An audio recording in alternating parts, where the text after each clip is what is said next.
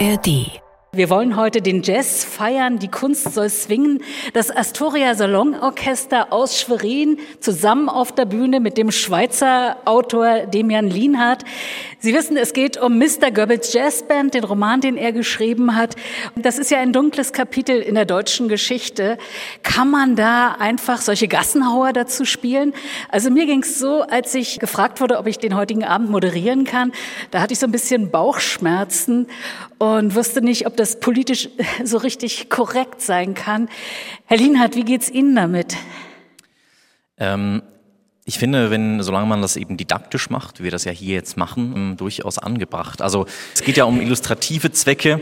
Also man dürfte natürlich auch genauso fragen, äh, ist es erlaubt, über so ein Thema einen Roman zu schreiben, der bis zum gewissen Grad auch unterhaltsam ist und sein soll? Ich bin natürlich Schweizer, wie Sie hören, und äh, oder auch ein nicht, bisschen, ein bisschen. Ja. Und äh, genau, ich darf natürlich mehr als als die anderen. Ja. wie geht's dem Orchester damit? Nochmal die Frage vielleicht an den Gründer des Astoria Salon Orchesters, Jan Birkner. Können wir da heute politische Fettnäpfchen mitnehmen? Nee, ich glaube nicht. Die Musik ist teilweise geschrieben worden vor 1933, auch in der Weimarer Republik, und ist politisch ziemlich unbefangen und äh, man kann Musik natürlich auch äh, manipulieren. Aber sie kann auch einfach unbefangen sein. Und das ist eigentlich der Ursprung der Musik mal irgendwann gewesen. Ja, die Musik kann einfach nichts dafür und sie ist wunderbar. Was werden wir denn heute Abend von Ihnen hören? Wir hören Schlager, Film und Tanzmusik zwischen den beiden Weltkriegen, die mhm. wirklich der Unterhaltung diente. Das Spannende ist eben an der Sache, dass wirklich nach dem Ersten Weltkrieg und der ganzen Katastrophe äh, wirklich dann die Leute sich einfach amüsieren wollten. Es gab einen, Hype an, an Emanzipation. Die Frauen haben sich vor allen Dingen emanzipiert auf einmal. Sie konnten alles machen. Es, es gab Frauenorchester. Sie konnten in Hosenrollen schlüpfen und man hat sich amüsiert, der, der, Tanz auf dem Vulkan, der dann leider in einer Katastrophe geendet ist. Demian Nienhardt, welchen Bezug haben Sie denn zu dem Jazz, zum Swing? Gefällt Ihnen die Musik? Ich selbst äh, habe eher so ein unjazziges äh, Instrument gespielt, nämlich Cembalo. Ah. Aber aber das kommt eben einmal, es gibt eben ein Lied, das 1943 aufgenommen wurde, das Symbol Prominent, das äh, hat auch vielleicht per Zufall einen ganz prominenten ähm, Platz in diesem Buch drin. Also aber eigentlich nicht so Jazz, aber ich bin eigentlich durch die Recherche dann sehr stark in diesen Jazz dann reingekommen, genau in den Swing. Sie sind ja offenbar sehr vielseitig aufgestellt. Ich habe gelesen, Sie haben Archäologie studiert, Hispanistik, jetzt hört man noch, Sie spielen Musik und sind Schriftsteller. Zum Beispiel die Archäologie, hat Ihnen die geholfen beim Schreiben dieses Buches? Äh, Sie lachen jetzt, aber ähm, ja, ja tatsächlich. Also eigentlich ist meine Dissertation gar nicht viel anders als das, was ich jetzt hier geschrieben habe, ein bisschen trockener. Aber ich habe ja über Städtebau promoviert und ich habe geschaut, wie man eigentlich aus einem Haufen Steine eigentlich äh, dann Gebäude rekonstruiert und vor allem das Leben da wieder reinhaucht. Und wenn man durch das zerbombte Berlin oder das zerbombte London geht, dann hat man die ähnlichen Probleme. Also es sind oft Ruinen oder, oder Halbbauten, die, die noch zur Hälfte existieren. Und da muss man eigentlich dann mit verschiedensten Quellen schauen, was ist da dort geschehen, was ist passiert. Nur eben im Unterschied, ich kann natürlich äh, ein bisschen freier umgehen ähm, als in der Wissenschaft ähm, mit, den, mit den Fakten. Ähm, aber im Grunde genommen, ja, hat mir das sehr viel geholfen. Mhm. Sie sind inzwischen ein erfolgreicher Schriftsteller. Sie standen mit Mr. Goebbels Jazzband auch auf der Shortlist zum Schweizer Buchpreis. Und Sie haben den Schweizer Buchpreis auch vor ein paar Jahren schon mal gewonnen mit dem Buch Ich bin die, vor der mich meine Mutter gewarnt hat. Zurück in die Archäologie wollen Sie nicht mehr. Sie werden jetzt die Schriftstellerlaufbahn weiter verfolgen, oder? Also wenn man schon schlecht bezahlt ist, dann mache ich lieber das, was ich gerne mache. Ähm, also das Problem als Archäologe ist ja, man ist ja dann äh, verbeamtet und an der Uni und, und füllt Excel-Tabellen aus und telefoniert mit der Verwaltung. Man macht jetzt nicht mehr so viel Archäologie und das ist schade und deswegen lieber am Schreibtisch und das machen, was ich gerne mache. Wir werden gleich einsteigen in das Buch. Sie werden daraus lesen, aber zuvor noch mal das Astoria Salonorchester. Lang ist es her, ein Titel aus dem Ufertonfilm Nie wieder Liebe. Sie werden feststellen, es geht in diesen Liedern, ich weiß nicht, wie es bei Goebbels war, geht es immer wieder um Liebe, Liebe, Liebe, Liebe und Liebe. So auch in dem folgenden. ganze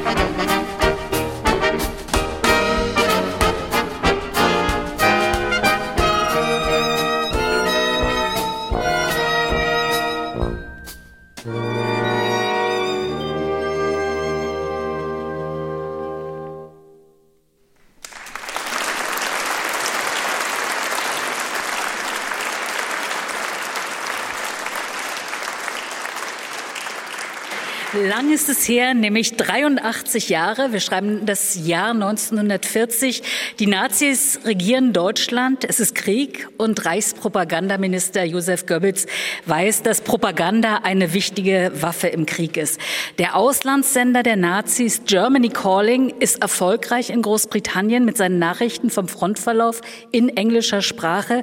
Und Goebbels will mehr, nämlich, dass die alliierten Briten auch mit ihrer Lieblingsmusik geködert werden, um sie zu manipulieren. Und so wird eine Jazzband extra dafür gegründet. Jazz wird zur Waffe im Äther. Demian Linat hat aus diesem historisch wahren Stoff einen Roman gemacht, Mr. Goebbels Jazz Band. Herr Linat, in Deutschland sind viele Menschen überrascht, also ich war es auch, und kennen diese Geschichte überhaupt nicht. Wie kann das sein, dass das bei uns so unbekannt ist? Das hat wahrscheinlich eben damit zu tun, dass die Adressaten dieser Propaganda, dieses Senders äh, die Engländer und später auch die Amerikaner waren. Dort ähm, kennt man einerseits die Band, aber auch den Radiomoderator äh, William Joyce ähm, sehr gut eigentlich.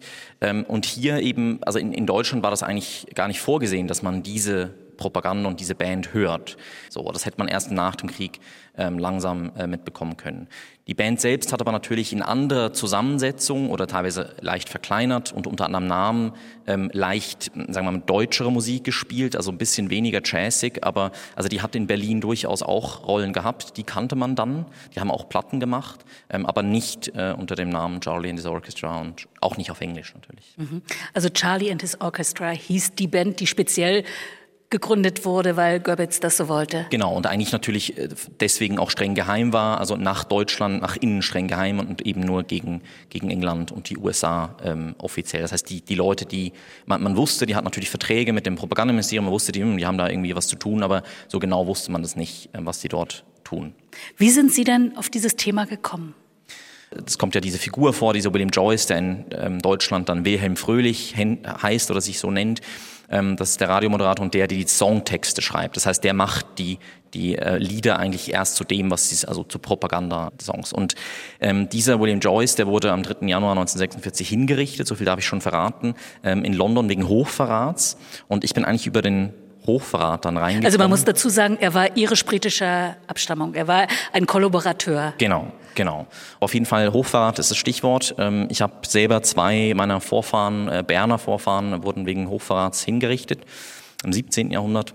Der eine ähm, wurde eben wegen, äh, ist eigentlich wieder ganz aktuell, ne? der hat äh, geheime Dokumente mit nach Hause genommen und äh, war Kriegsratschreiber, genau.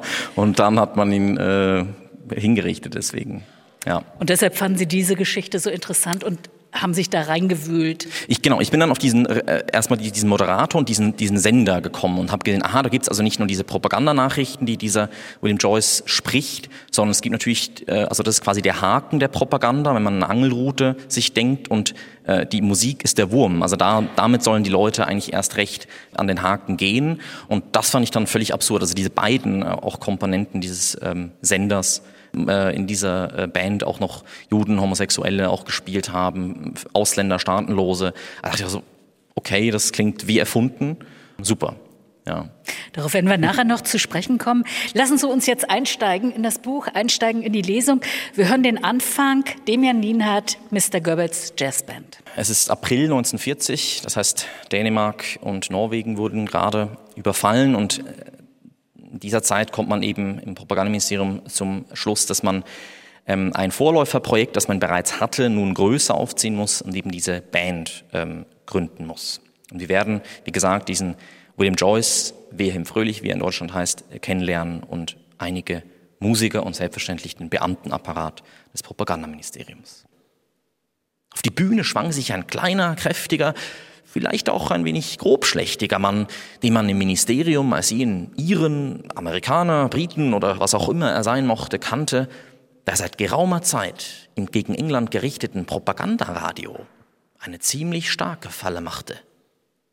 Dieser Mann, der sich aus irgendeinem Grund Wilhelm Fröhlich nannte, stellte sich schelmisch grinsend zwischen die Musikanten, die inzwischen ganz vorne auf der Bühne Aufstellung genommen hatten, um sich vor dem Publikum zu verneigen zwischen diesem feinfühligen Sextett, das jedes Fingerklöpfen und jedes Hüstel im Raum sogleich aufgriff, um ihm wie aus gut geölten Gelenkpfannen nachzuwippen, nahm sich besagter Wilhelm Fröhlich, dem jedes Taktgefühl abging, wie ein Fremdkörper aus.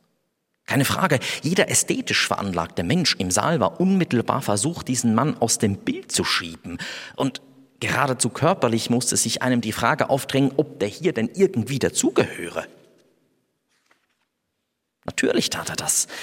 Wie genau das wurde den Entscheidungsträger nun von Dr. Raskin erklärt, der aufgesprungen war, sich der Menge zugekehrt und seine blecherne Stimme erhoben hatte. Der Saxophonist Lutz Templin, der Sänger Karl Schwedler und eben der Radiosprecher Wilhelm Fröhlich waren Anfang Jahr mit einer ausgefuchsten Idee auf den Plan getreten. Binnen Wochen hatten sie ein Programm namens Charlie's Political Cabaret zur Sendereife gebracht und mit diesen musikalisch untermalten Kabarettstückchen und satirischen Sketches hatten sie in England die allererstaunlichsten Erfolge feiern können. Soweit so gut, sagte Raskin, aber man dürfe sich nicht auf den Lorbeeren ausruhen, im Gegenteil. Jetzt heiße es Größeres ins Auge zu fassen, die Zeiten des Improvisierens seien vorbei.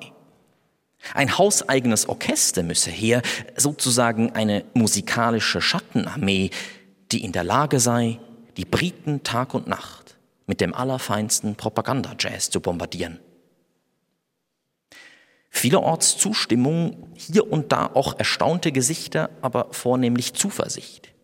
Auf dem rechten Flügel des Saals jedoch blieb man argwöhnisch. Einigen wollte die Sache nicht ganz nun koscher erscheinen. Es gab halblaut geäußerte Meinungsverschiedenheiten, bis schließlich einer das Wort ergriff und ganz recht nur zu den entscheidenden Gedanken äußerte. Ob man wirklich tatsächlich allen Ernstes Jazz nach England senden wolle? Ob Deutschland und England sowieso nicht vielleicht besser damit bedient sei, wenn man Händel, Beethoven und Mozart über den Kanal schicke?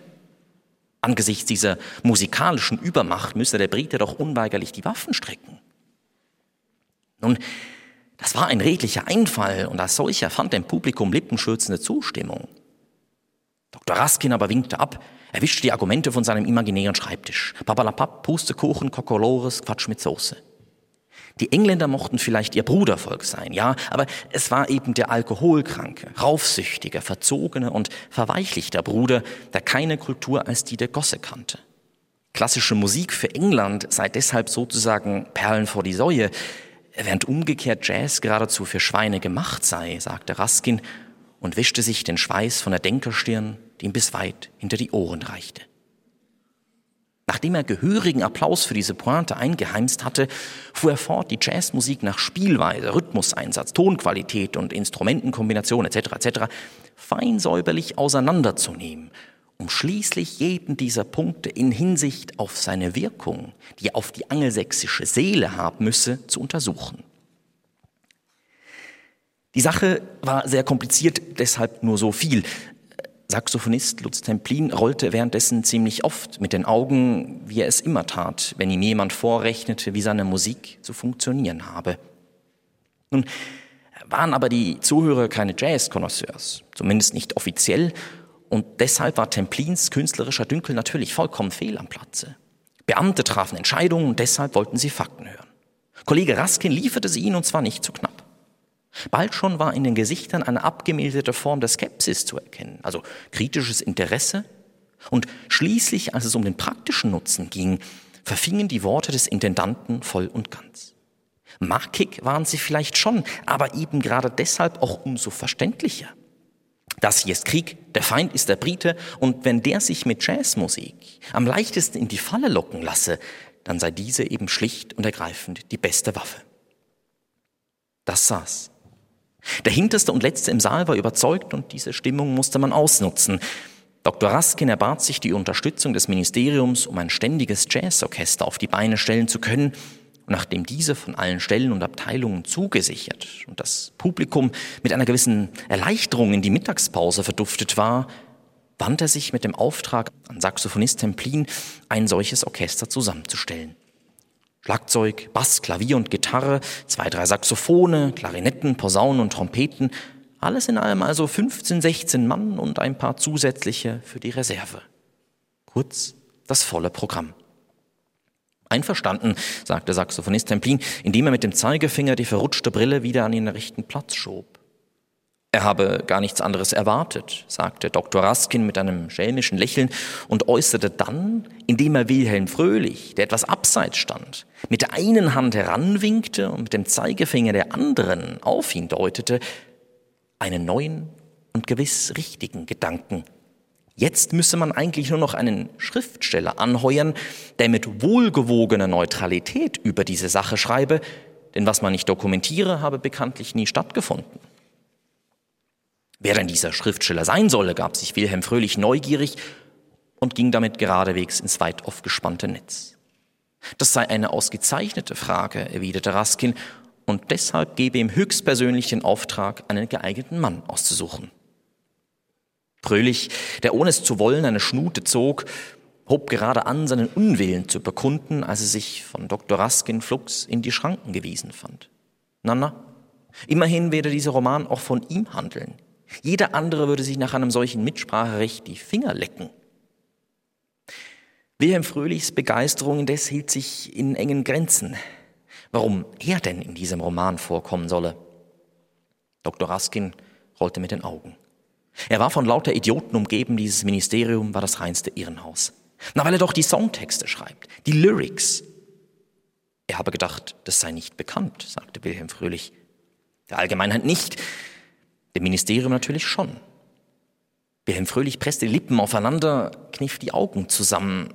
Es arbeitete in seiner Stirn.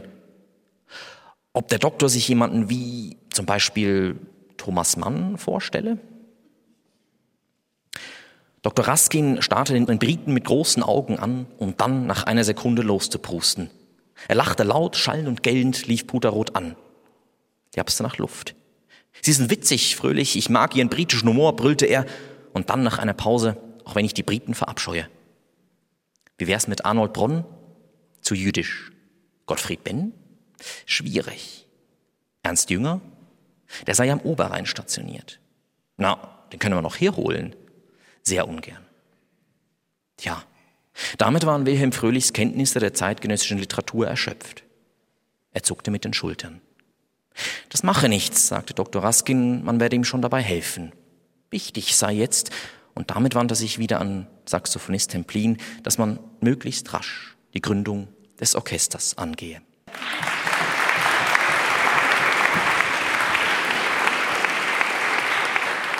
Also wir haben in diesem ersten Kapitel erfahren, was die Nazis vorhaben, eine perfide Propagandaaktion. Wir lernen Wilhelm Fröhlich kennen, die Stimme von Germany Calling, der im Sinne der Faschisten manipulierte Nachrichten von der Front an die Briten schickt und der jetzt auch Jazz-Standardtitel umtexten soll. Es gibt die Aufgabe, eine Band möglichst schnell zu gründen und es muss ein Schriftsteller gefunden werden, der die große heroische Geschichte im Propagandakampf dieser Band aufschreibt. Das steckt ja voller Komik, als Sie jetzt zum Beispiel geschildert haben, Thomas Mann und Jünger, wer da alles den Leuten einfällt. Wie wichtig ist Ihnen bei der Geschichte der Humor? Es ist schon, schon ein zentrales Element dieses Buchs. Es spielt, das muss man ja auch wissen, es spielt äh, zu großen Teilen in Berlin, in der Unterhaltungsindustrie zwischen 1940 und 1943. Damals war Berlin noch eher so ganz am Rande an Kriegshandlungen beteiligt, also die Stadt selbst jetzt. Ähm, es gab sehr wenige Luftangriffe. Dass der ganze Roman spielt eigentlich in diesen, in diesen Bars, in Aufnahmesälen, in Tonstudios und entsprechend ist die Stimmung auch eine gelöstere und eine andere und deswegen habe ich auch einen anderen Ton gewählt, als das ich gemacht hätte, wahrscheinlich, wenn ich einen Roman über die Ostfront äh, geschrieben hätte.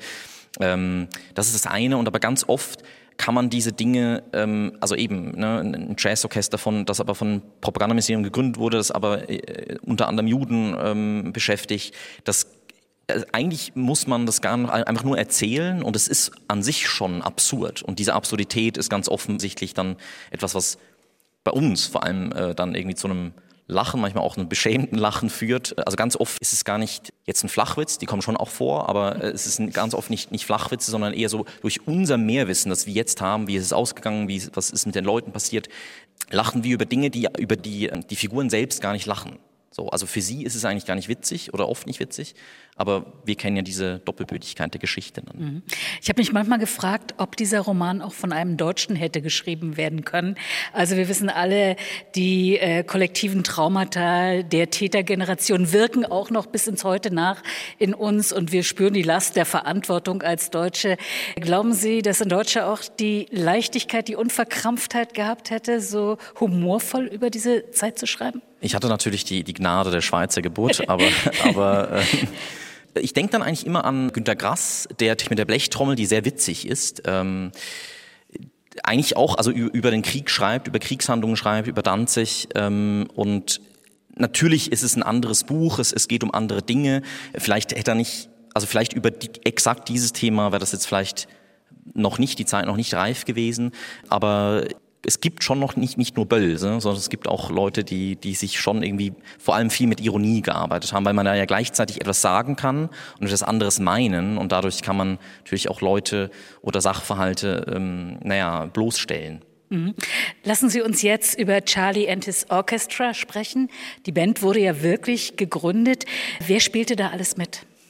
Ähm, genau, also es waren äh, gewissermaßen ein buntes Potpourri von, von Musikern, aber Berufsmusiker, also die, die sind nicht erst dort Musiker geworden, sondern es waren oft schon vorher bekannte Größen der Deutschen und aber auch, es wurden eben viele ähm, auch Ausländer, vor allem Holländer, Belgier, Italiener, es kamen aber auch Schweden, ähm, Tschechen ähm, rekrutiert und es gab eben durchaus auch mehrere Leute mit, mit jüdischen Hintergrund. Es gab Homosexuelle, es gab Staatenlose. Also das waren dadurch Leute, die dem, dem Regime Nutzen boten, indem sie eine Fähigkeit hatten, die man brauchte. Man war dann kriegswichtig, wenn man für diese Band gespielt hat. Die taucht, also nicht, nicht die also doch die Band schon, nicht, nicht alle Musiker, aber die tauchen am Schluss auf der Gottbegnadeten Liste ähm, auf. Das ist die Liste 1944, auf der ähm, alle ähm, deutschen Künstler, die nicht verheizt werden durften, drauf standen. Ähm, also Schriftsteller und Bildhauer und alles Mögliche. Und dort steht eben ähm, auch Lutz Templins Orchester, das ist diese Band drauf. Also äh, für die war das mittlerweile auch eine Motivation, dort ähm, mitzumachen, weil sie eben dann vor der Verfolgung geschützt waren. Die hatten, das, das wussten sie auch in der Nachkriegszeit, natürlich innerhalb ähm, dieses Unterdrückungsregimes doch eine Art privilegierte Lage, weil sie relativ viel verdient haben. Also es waren relativ hohe Gagen, je nach Fähigkeit und, und Wichtigkeit im Orchester. Ähm, und die wohnten schön in Westberlin. Und sie ähm, durften auch noch mucken ja, in Bars. Genau, die haben auch äh, dann privat, also meistens am Nachmittag dann eigene Platten aufgenommen, die eben so ein bisschen deutschere Tanzmusik waren, was auch immer das dann wieder heißen soll. Und sie haben eben oft auch am Abend in den Bars ähm, diesen halblegalen Bars dann auch selbst äh, Jazz gespielt. Das war ja insbesondere in Berlin relativ lange geduldet. So, also es war ja so eine demonstrative Normalität, die man da gelebt hat. Und ähm, deswegen mutet das vielleicht bei der ersten Lektüre dieses Buchs auch ein bisschen seltsam an, weil da irgendwie die ganze Zeit die Leute irgendwie am Trinken sind und in Bars und, und am Feiern. Aber wenn man die Quellen recherchiert, es ist nicht in allen deutschen Städten so, aber in Berlin, vor allem eben in Westberlin, äh, im heutigen, war das sehr, sehr stark. Ja. Was ist denn aus den Musikern nach dem Krieg geworden? Genau, das ist eigentlich sehr spannend. Ich habe lustigerweise in Literatur aus Stuttgart auch äh, eine Frau kennengelernt, die ist direkt auf mich zugekommen, meinte, ja, der eine hat wohl bei ihr gewohnt ab 1943, also sie war noch sehr, sehr klein, aber ähm, also die sind nach Stuttgart evakuiert worden. Die meisten haben dann einen Krieg äh, in und um Stuttgart ähm, überlebt und dann wurden Fritz Brocksieber, das ist der Schlagzeuger ähm, und andere, weitere Leute wurden dann von den Amerikanern wieder rekrutiert für die äh, amerikanischen Soldatenclubs zu bespielen. Das haben die Amerikaner dann irgendwie auch gecheckt, dass das natürlich, dass das Goebbels Jazzband ist. Das kam groß in der Zeitung. Wie die Amerikaner so sind, fanden sie es eigentlich ganz witzig. Und, und ganz viele dieser, also Lutz Templin, ähm, Eugen Henkel, ähm, Willy Berking, das sind, vielleicht kennt man die Namen noch, das, die sind dann in, einerseits in diesen Landessendeanstalten, bei den Landesorchestern große und wichtige Namen geworden. Oft wusste man aber so in der unmittelbaren Nachkriegszeit nicht genau, was sie im Krieg gemacht haben oder zumindest, zumindest diese, diesen Teil nicht. Großartige Musiker, deren Kunst missbraucht wurde. Jetzt haben wir aber noch mal Gelegenheit, völlig frei ein Orchester zu hören, das Astoria Salon Orchester. Bitte schön.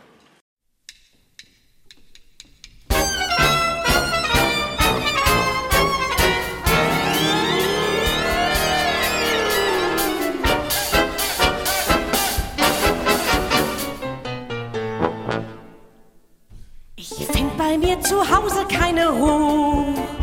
Es klopft, es hämmert, es donnert immer zu. Es schreit, miau, es brüllt, wow, wow. Bei mir geht's wie im Ehrenhause zu.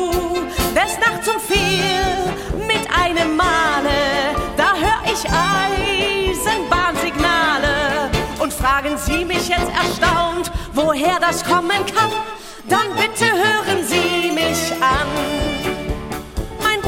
macht beim Tonfilm die Geräusche.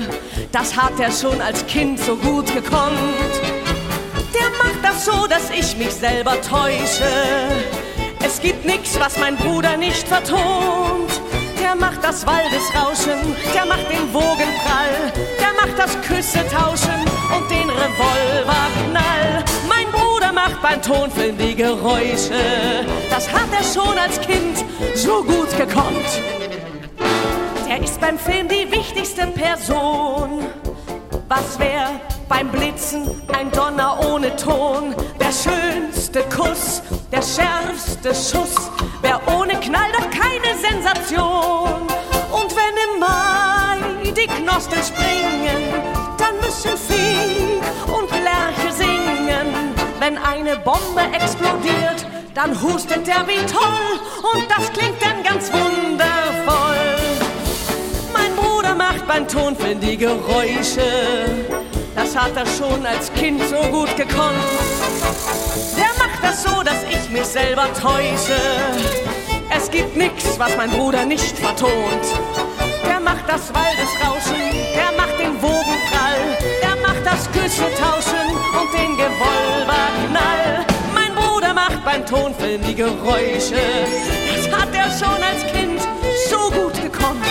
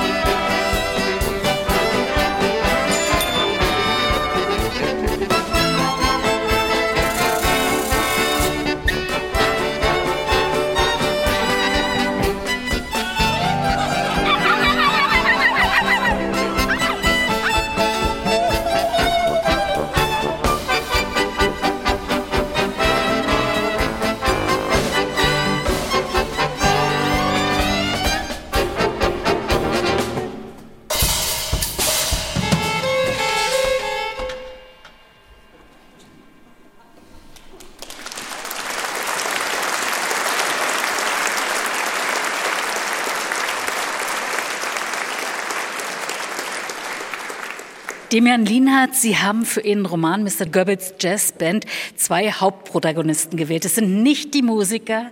William Joyce, den Wilhelm Fröhlich, die Stimme von Germany Calling, haben wir schon kennengelernt. Der ist der eine. Der hat die Jazzstandards ja auch umgetextet. Wie hat er das gemacht? Also man muss dazu sagen, er hat äh, Sprache studiert in London. Ähm, also er war sprachlich sehr talentiert. Er konnte auch Deutsch, konnte Französisch. Also für die damalige Zeit jemand, der ja sehr, sehr sprachgewandt war. War auch vorher schon Propagandaminister der faschistischen Parteien in England. Also ne, mit, mit Sprache konnte er, konnte, kannte er sich aus. Und er hat ähm, also diese, diese Jazz-Klassiker, vor allem aus den 30ern, die also wirklich so Gassenhauer ähm, waren, die hat er genommen und hat eigentlich tagesaktuelle, auf Englisch natürlich, tagesaktuelle äh, Songtexte drüber gedichtet, die, äh, wenn zum Beispiel gerade an der ähm, Atlantikfront sehr gut lief für die Deutschen, ähm, hat er natürlich Texte über den U-Boot-Krieg gedichtet. Oft waren äh, Churchill und die britische Oberschicht Ziel seiner Giftpfeile, sage ich mal. Es gibt auch antisemitische Texte, rund 10 Prozent, aber das hat einfach beim britischen Publikum nicht besonders verfangen. Und letzten Endes wusste auch Goebbels und seine Angestellten, man muss denen das liefern, was sie quasi aufsaugen, nicht das, was sie dann so, so abstoßen. Ne? Ähm, und Churchill hat er sich auch ganz schön oft vorgenommen. Genau, das ist sicher auch noch eine persönliche Feindschaft. Er hat Churchill eigentlich insofern gehasst, weil er meinte, dass, dass Churchill auch am Niedergang des britischen Empire schuld ist. Überhaupt diese alte Führungsriege. Sein Ziel war dann natürlich auch das der Deutschen, die Oberschicht, das Parlament von dem normalen Volk zu trennen. So, also man hat versucht, die Alliierten, die alliierte Militärführung als unfähig darzustellen, als ja, inkompetent, faul, dumm. Ne? Mhm. Und äh, genau. Und hat, und hat er die komplett umgetextet?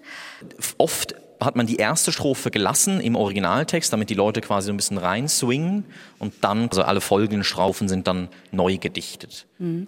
Also Wilhelm Fröhlich ist der eine Protagonist, der andere Hauptprotagonist ist ein Schweizer Schriftsteller, Fritz Mahler, der eine Erfolgsgeschichte über die Propagandaband schreiben soll, sitzt in der Falle. Er kommt nicht klar mit dem Stoff. Er hat keine Idee, wie die Geschichte gehen soll. Er verzettelt sich. Er sammelt Details, erstellt Listen über Gagen, über das Wetter, über Temperaturen und sonst wie.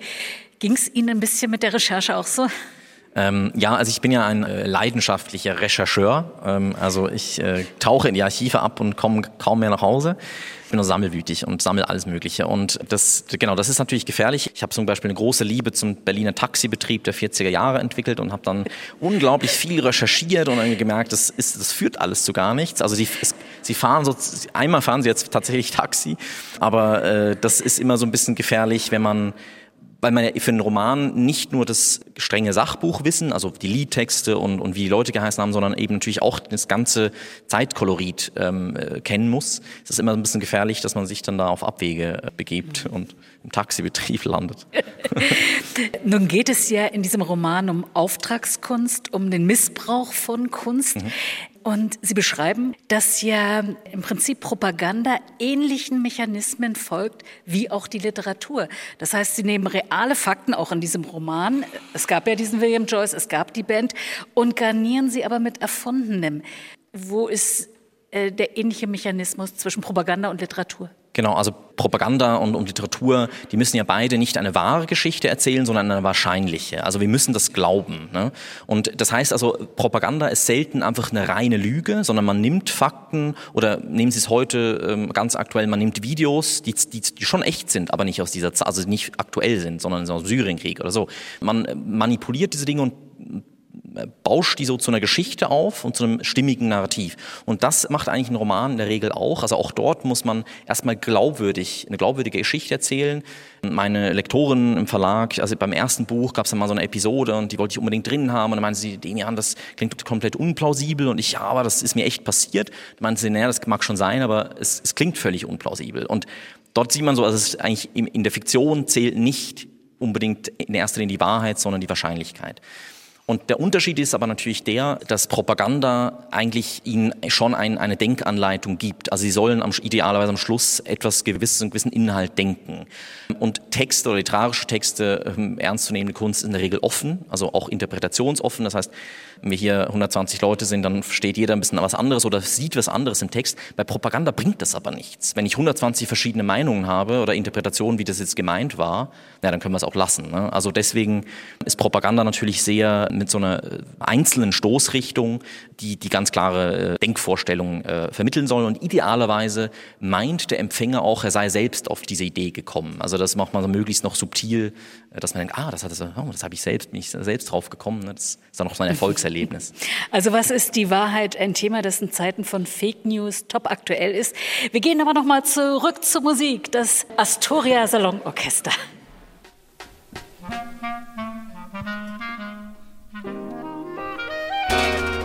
Für eine Nacht voller Seligkeit, da gebe ich alles hin. Doch ich verschenk mein Herz nur dann, wenn ich in Stimmung bin.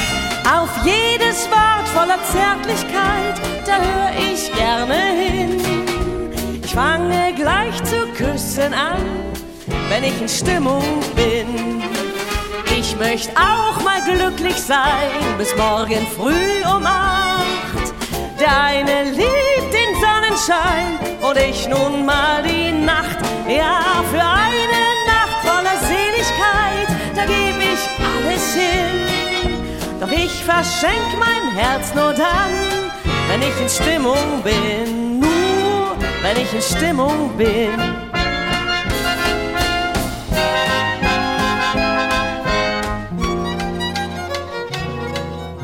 Als der Herr die Welt erschuf und das Paradies, stand die Frau im besten Ruf. Die Frau Eva hieß, doch die Schlange fand den Weg ins gelobte Land. Eva tat den Sündenfall und wurde interessant.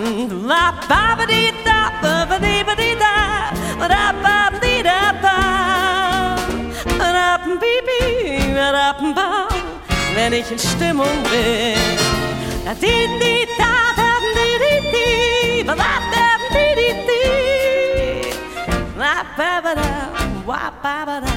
wenn ich in Stimmung bin. Bis morgen früh um acht.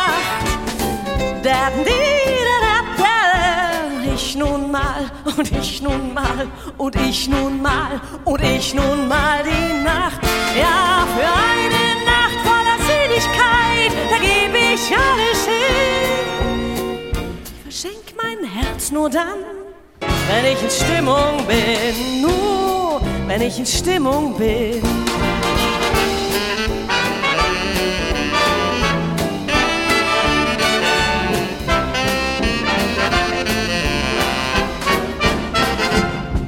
In einer Nacht voller Seligkeit, da gebe ich alles hin. Doch ich verschenk mein Herz nur dann, wenn ich in Stimmung bin. Wenn ich in Stimmung bin.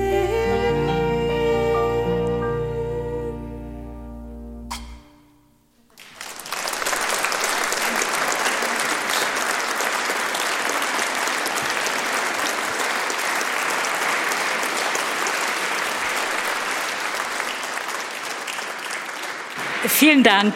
Demian Lienhards Buch Mr. Goebbels Jazz Band spielt auch in dieser Zeit, in der Zeit des Krieges, in den 40er Jahren. Es geht in dem Roman um die Mechanismen von Propaganda und den Missbrauch von Musik durch die Nazis. Herr Lienhardt, in dem Buch betreiben Sie ein komplettes Verwirrspiel mit der Frage, ist der Roman überhaupt von Ihnen? Oder hat diesen ganzen Roman Hamala geschrieben? Und Irgendwann heißt es hier Ende des Manuskripts. Wir haben also die leise Ahnung, dass der Text gar nicht von Ihnen ist. Liebes Publikum, ich will nicht spoilern, aber es geht immer weiter. Es gibt ein grandioses Finale. Und da fragen Sie sich, ist der von allen guten Geistern äh, verlassen, der Mensch, der Schweizer Autor Demian Lienert, den wir heute hier kennenlernen dürfen? Es gibt ein Nachwort von Ihnen selbst und dann gibt es noch ein Nachwort von einem Staatsarchivar. Genau. genau, es gibt eben diesen Herausgeber namens Demian Lienhardt, der offensichtlich dieses malerische Manuskript herausgegeben hat und dann wird ähm, eben auch erklärt, wie dieser Demian Lienhardt wiederum dieses Manuskript gefunden hat. Und das ist eine sehr wilde Geschichte, die ich Ihnen jetzt ganz kurz in aller Kürze erzählen möchte oder vielmehr vorlesen. Dann wissen Sie nämlich, mit wem Sie es hier wirklich zu tun haben. Nachwort von Staatsarchivar Dr. Phil Samuel Tribolet. Das Staatsarchiv Bern machte zum allerersten Mal im Frühsommer 2019 mit Herrn Lienhardt Bekanntschaft. Nach einer ersten Kontaktaufnahme per E-Mail stattete er uns einen Besuch ab, um seiner, wie er schrieb, illustren Familiengeschichte auf den Grund zu gehen.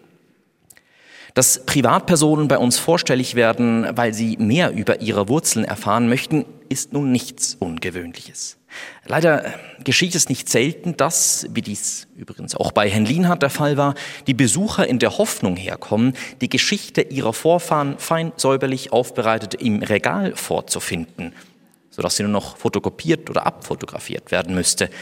Dem Archivpersonal kommt dann die undankbare Aufgabe zu, die übersteigerten Erwartungen zu dämpfen und dem Besucher davon in Kenntnis zu setzen, dass eine solche Geschichte erst geschrieben werden muss, und zwar von ihnen selbst und auf Basis mühevoll zusammengetragener Quellen. Nicht wenige ziehen auf diese Informationen hin entmutigt ab und überlassen das Vorhaben großzügig der nächsten Generation. Herr Lienhardt indes ließ sich davon nicht abschrecken, im Gegenteil. Es schien vielmehr so, als hätte ihn die Schwierigkeit des Unterfangens erst recht angestachelt. Von Beginn an war er mit einem Eifer bei der Sache, der in unseren Augen durchaus Bewunderung verdient hätte, wenn sich sein innerer Drang nicht gar zu oft in einer das zumutbare Maß weit überschreitenden Impertinenz geäußert hätte. Von unseren Mitarbeitern erwartete er viel, oft auch Menschenunmögliches und häufig fiel er dadurch auf, dass er der an zahlreichen Orten angeschlagenen Hausordnung erstaunlich wenig Bedeutung zumaß. Mehrfach musste er abgemahnt werden, weil er im Lesesaal Selbstgespräche führte, auf störende Weise auf seine Tastatur einhämmerte und mit den Archivalien umging, als wären es die seinen. Aber als öffentliche Institution hat man es eben mit Individuen jeder Couleur zu tun. Später, als der Schaden bereits angerichtet war, erfuhr ich von Herrn Lienhardt, dass seine ersten Besuche bei uns in eine Zeit gefallen waren, in der er von großer Bitternis erfüllt gewesen war. Im Frühjahr jenes Jahres war sein erster Roman erschienen und das ganz offenbar mit mäßigem Erfolg. Er lastete das, wie er mir später gestand, einerseits der erbärmlichen Arbeit seines Verlags an, dem er nie wieder auch nur eine Seite Text anvertrauen wolle. Dann hatte ihn aber auch die Tatsache gekränkt, dass in jenem Frühjahr auch andere Romane erschienen waren, eine Sache, die er als persönlichen Affront gegen seine Person verstanden haben wollte. Als besonders verletzend hatte er, wie er sagte, den Umstand empfunden, dass wieder einmal jene Bücher besonders erfolgreich gewesen seien, die einen entschieden autobiografischen Anstrich gehabt hätten. Lamoyante Selbstbeweihräucherung, sagte Lienhardt, wenn ich es recht erinnere, oder aber bis zur Fahrtenscheinigkeit breitgetretene Familiengeschichten. Pünktlich zu jeder Buchmesse, so Lienhardt weiter, werde aus irgendeinem Keller ein Großvater gezerrt, der bei der Waffen-SS gewesen sei. Nachträgliche Recherchen unsererseits haben ergeben, dass dieser Gedanke so ganz ähnlich bereits von Sibylle Berg geäußert wurde und also wohl noch nicht einmal von Lienhardt stammt.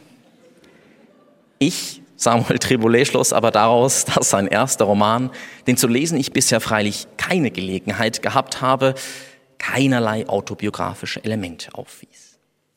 Diesen Umstand muss er für die Hauptursache seines Scheiterns genommen haben und daraus ist offenbar jene Idee erwachsen, dass der Schlüssel zum literarischen Erfolg in der, wie er sagte, schamlosen Ausbeutung seiner Familiengeschichte liege.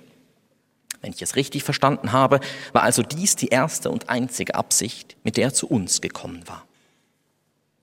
Im Zuge seiner Recherchen ist Lienhardt unter anderem auf seinen Berner Urgroßvater Friedrich Lanz 1891 bis 1944 gestoßen und mehr und mehr versteift er sich auf dessen Biografie.